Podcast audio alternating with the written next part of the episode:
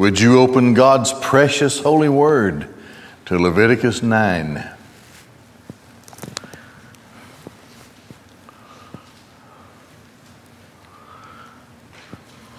God will inhabit the worship and the praise of his people in order that there is an understanding on behalf of the people regarding the aspects of worship. God sets aside ministers, priests, in the case of the Old Testament. We have noted instructions earlier in Leviticus regarding the work of the priests, what they were to do. More instruction was seen in Exodus as well. So they would be well versed in the doctrine of sin, for example, the meaning of atonement, intercession, such things. In our study in Exodus, we noted the importance of the colors and of the material used in the construction of the tabernacle. Every color, every material had a meaning. It should be noted that where man first entered the place in which, in the deepest recesses, was the presence of God, it was brass, because that signifies a place where sin would be dealt with. Moving closer then, the priesthood would have noted especially the silver that was used in certain implements. And then into the presence of the Holy of Holies, and the holy place in the Holy of Holies was gold,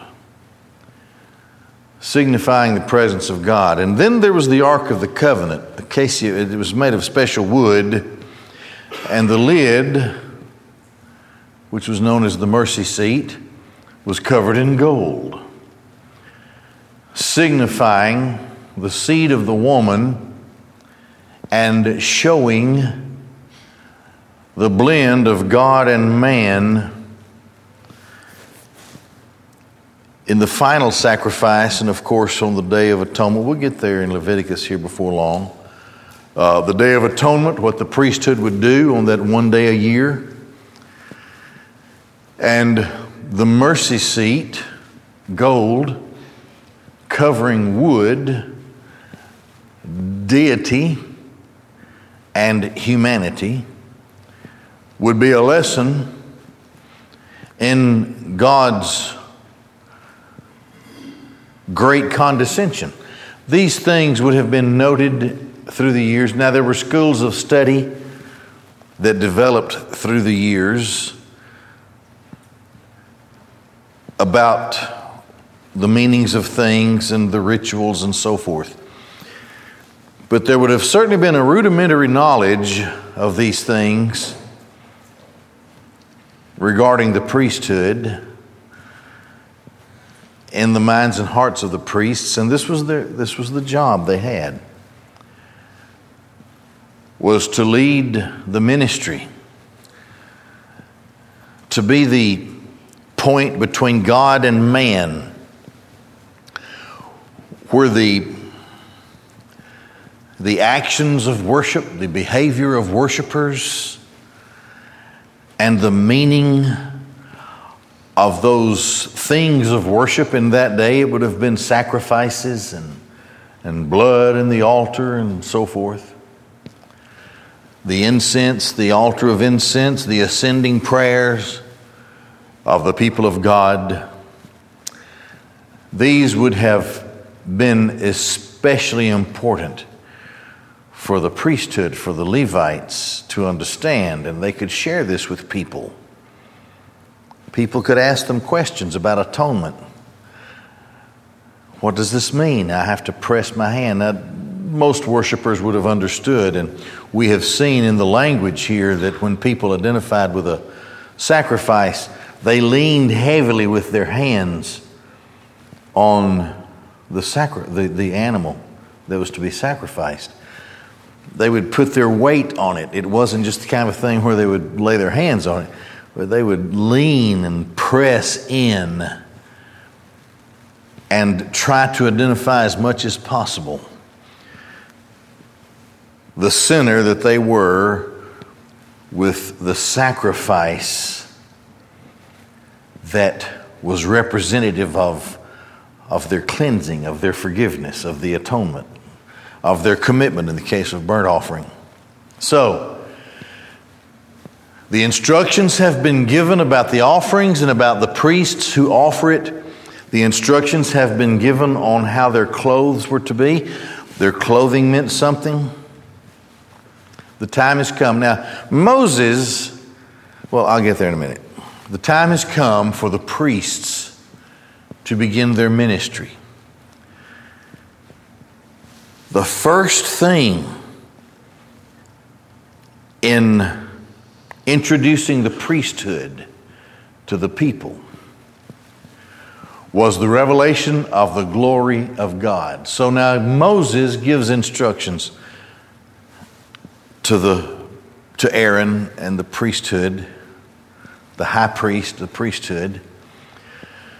Moses is a unique character in the Bible. He's like John the Baptist in the sense that he's unique. There's just one lawgiver. There's just one Moses. There wasn't anything like that, not even Joshua. He could not approach the office of Moses. Yahweh said, Moses, my servant. And so Moses was specifically called and then outfitted, and it took years, forty years here and so forth. Moses was the one who was called up to the mountaintop, and nobody else could go, except on a particular and special occasion where others were permitted, the elders were permitted to go with him. But it was Moses with whom God would commune in the giving of the law, because these people who were coming out of Exodus were no longer just a group of slaves. They were a nation. And as time would go, they would become a mighty nation. They were God's people, and they had rules. They had a lifestyle that God had given them. And if you look at it, it was a beautiful lifestyle. Their calendar was filled with happy days where they would come together and, and sing and dance and enjoy a feast, all because they were God's people and God was in their presence in a special way by the tabernacle and later the temple. And in his law, God gave them instructions that would be helpful for them and make them strong as a nation.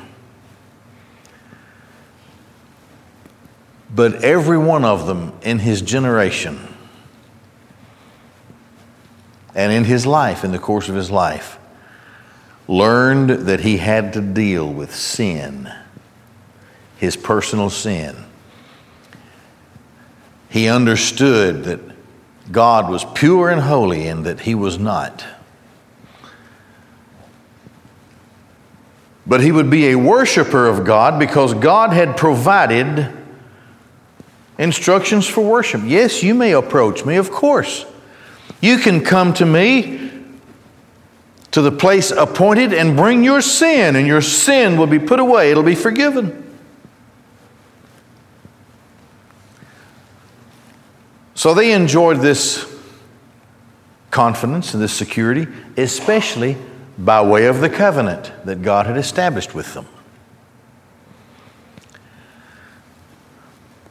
But there had to be a unique priesthood. Not everyone who is a worshiper comes in understanding everything that there is to know about what kind of relationship he's supposed to have with God and how, how sin is to be dealt with. You have to be taught these things. The priesthood. They couldn't own any land in Canaan, but they were provided for. They had parcels of land where they as a tribe would live as a priesthood here and there in the promised land. Their, their existence, their sustenance, their prosperity, all these things were cared for through the offerings that people brought. So in a sense, this was a very beautiful thing. The The, the method and flow of worship from the people of God to God. Charged with the responsibility of keeping this right and straight and understanding or understandable, the priesthood. How do they get started? From the only person in the Old Testament who was the lawgiver, Moses. This was God's design. And so Moses and only Moses is permitted to tell the priesthood what to do. And once Moses sets it in motion, doesn't have to be done again. It is passed from generation to generation, and of course the instructions were always there regarding the priesthood in the law, the Torah, the law of God. So here is something unique from a person who is unique, namely Moses, and it is that God gives Moses the instructions on the beginning and the establishment of the priesthood. The priesthood bespeaks of the fact that God will enjoy the presence and inhabit the praise of his people. So we begin here in verse one. And it was on the eighth day Moses summoned Aaron, his sons, and the elders of Israel. He said to Aaron, take for yourself a bull calf as a sin offering, a ram as a burnt offering, both unblemished, and bring them near before Yahweh. To the children of Israel you shall speak, saying, take a he-goat as a sin offering, a calf and a lamb, both in their first year and both unblemished as a burnt offering, and an ox and a ram as peace offerings to slaughter before Yahweh, and a meal offering mixed with oil. For today Yahweh is appearing to you. Now, let's just summarize. Of course, a sin offering is the acknowledgement of personal sin. Nobody ever escapes that condition, not even the high priest. So in this, there's an understanding of the depravity of man, the failure of the race of humankind. And the gracious provision of God that he will provide a way for his people to be forgiven and to be atoned for. Now, this is the instruction from Yahweh to Moses and from Moses to Aaron, the sons of Aaron, the priesthood, and to the elders of Israel, because now all of the nation needs to understand what's going on. This is the implementation of a very important and vital part of the life of the nation of Israel, the priesthood, the high priest. So the instruction is very clear. Now look at it. You take a sin offering and a burnt offering. You're going to have to acknowledge your sin like everybody else does, and you're going to be required to publicly and completely commit yourself to service before Yahweh. That's the burnt offering. And the people are to identify in the same way. And then, of course, there were peace offerings, which was the fellowship with God and the meal offering, and all those th- those things would establish a very special communion with God and with God's people. So it was a, a, a wonderful thing. Tells them how to how to how to prepare the offerings, what kind of offering. So now, priest and people, directly instructed by Yahweh through his special servant Moses. This establishes, this doesn't ever have to happen again. John the Baptist is the guy who transitions from Old Testament to New Testament. Both both an Old Testament prophet and a New Testament preacher. He's the only one of them. There's not another one. There's not, but there's only one harbinger of the Christ of God, and that was John the Baptist. Moses is this, there's only one guy who would climb the mountain, receive the instruction, bring it back from the hand of God, and teach the people what God said they were to do. These were his people, and they were to be different from the world. The priesthood is a very important part of this. They took what Moses had commanded to the front of the tent of meeting, and the entire community approached and stood before Yahweh. And Moses said, "This is the thing Yahweh has commanded. Do it, and the glory of Yahweh will appear to you." Now, Moses has enjoyed this, this fellowship with Yahweh. But how exciting is this promise that Yahweh, who has been on the mountain with Moses and whose fire of glory has filled the Holy of Holies, does fill, will fill the Holy of Holies in the presence. How exciting is that? That the very glory of God will appear. So this is the time, this is will ha- this will happen in the establishment of the priesthood. Moses now commands Aaron to begin the worship. This is sort of like passing a baton. Aaron and the priesthood, the high priest, the priesthood, are to be leaders of worship, teachers of the law, and to reveal to the people the deep things of their relationship, the covenant relationship. Moses said to Aaron, "Approach the altar, perform your sin offering, your burnt offering, atoning for yourself and for the people, and perform the people's sacrifice, atoning for them as Yahweh has commanded." So Aaron makes his own sin offering. Aaron approached the altar, slaughtered his sin offering, offering a calf. Aaron's sons brought forward the blood to him.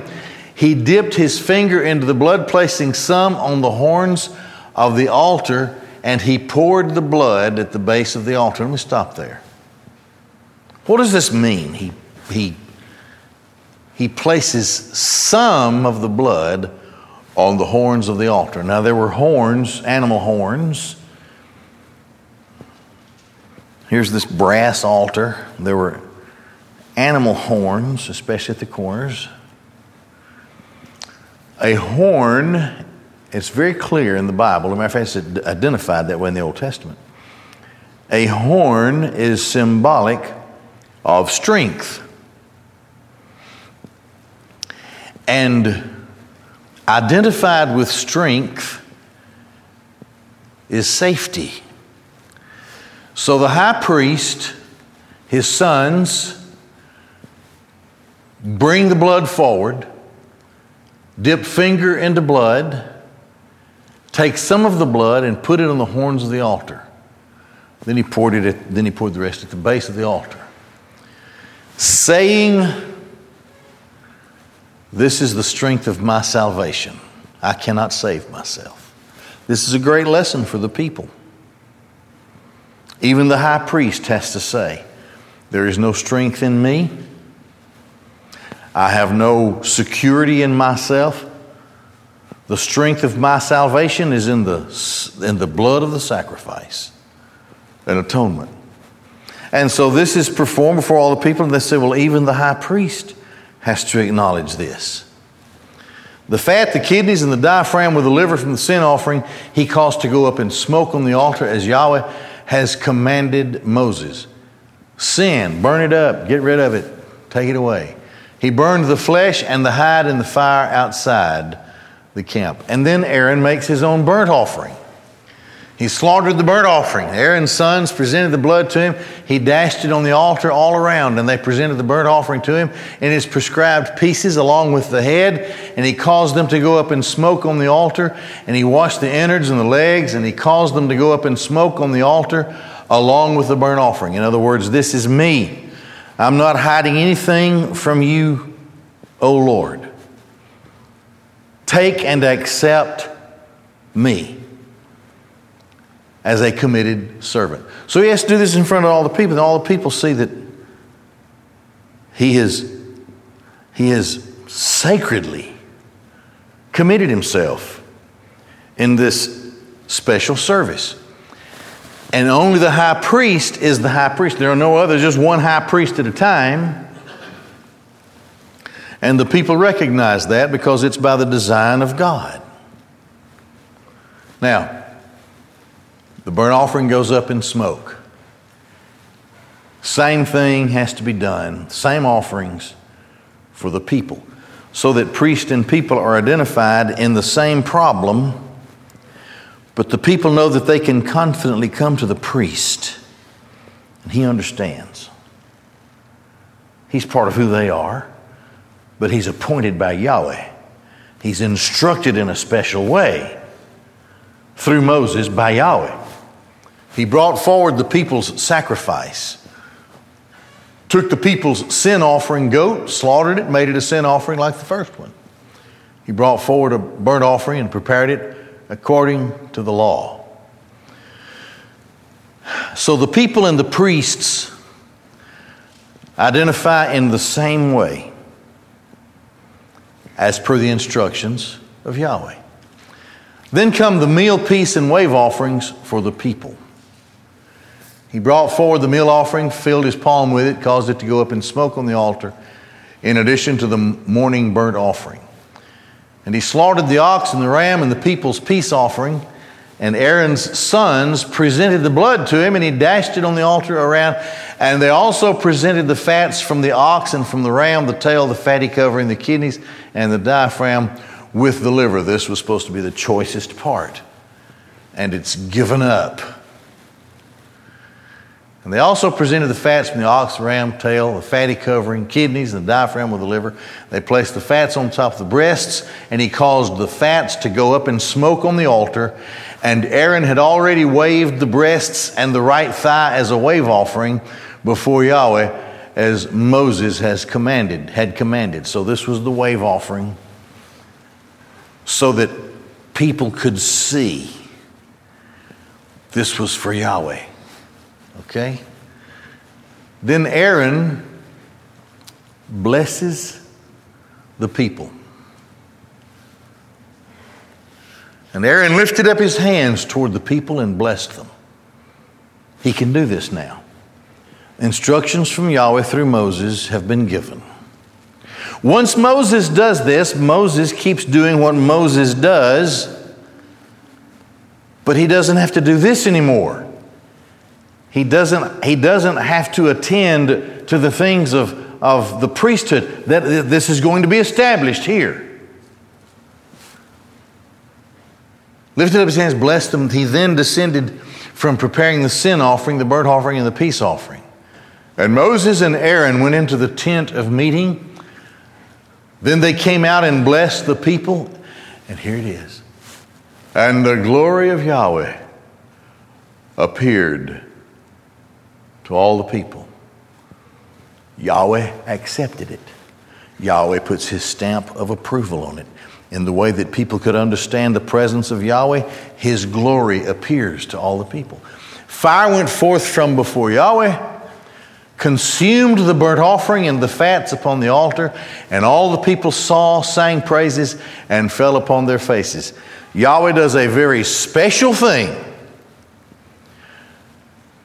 to visibly accept and to visually imprint upon the people that these are the priests of Yahweh. This is a God thing. There will be no other priesthood for them. There will be only one high priest in the generation. And the instructions for their work are given to them meticulously in the law, and they take it and they go from there. And they are the ones who would be the priests from Yahweh to the people and from the people to Yahweh. And they would minister to the people regarding sacrifices, atonement, forgiveness of sin, commitment to serve, communion and fellowship with God. Some of those other offerings were fellowship offerings where friends and family could come together and symbolically enjoy a meal in communion with Yahweh himself. God's people could do this. And they are taught these things by the priesthood, and God, by giving, by giving his appearance the glory, approves the whole thing. Fire went forth from before Yahweh, consumed the burnt offering, the fats upon the altar, and all the people saw it. They worshiped. They sang praises and fell upon their faces. At that moment, it's a beautiful thing.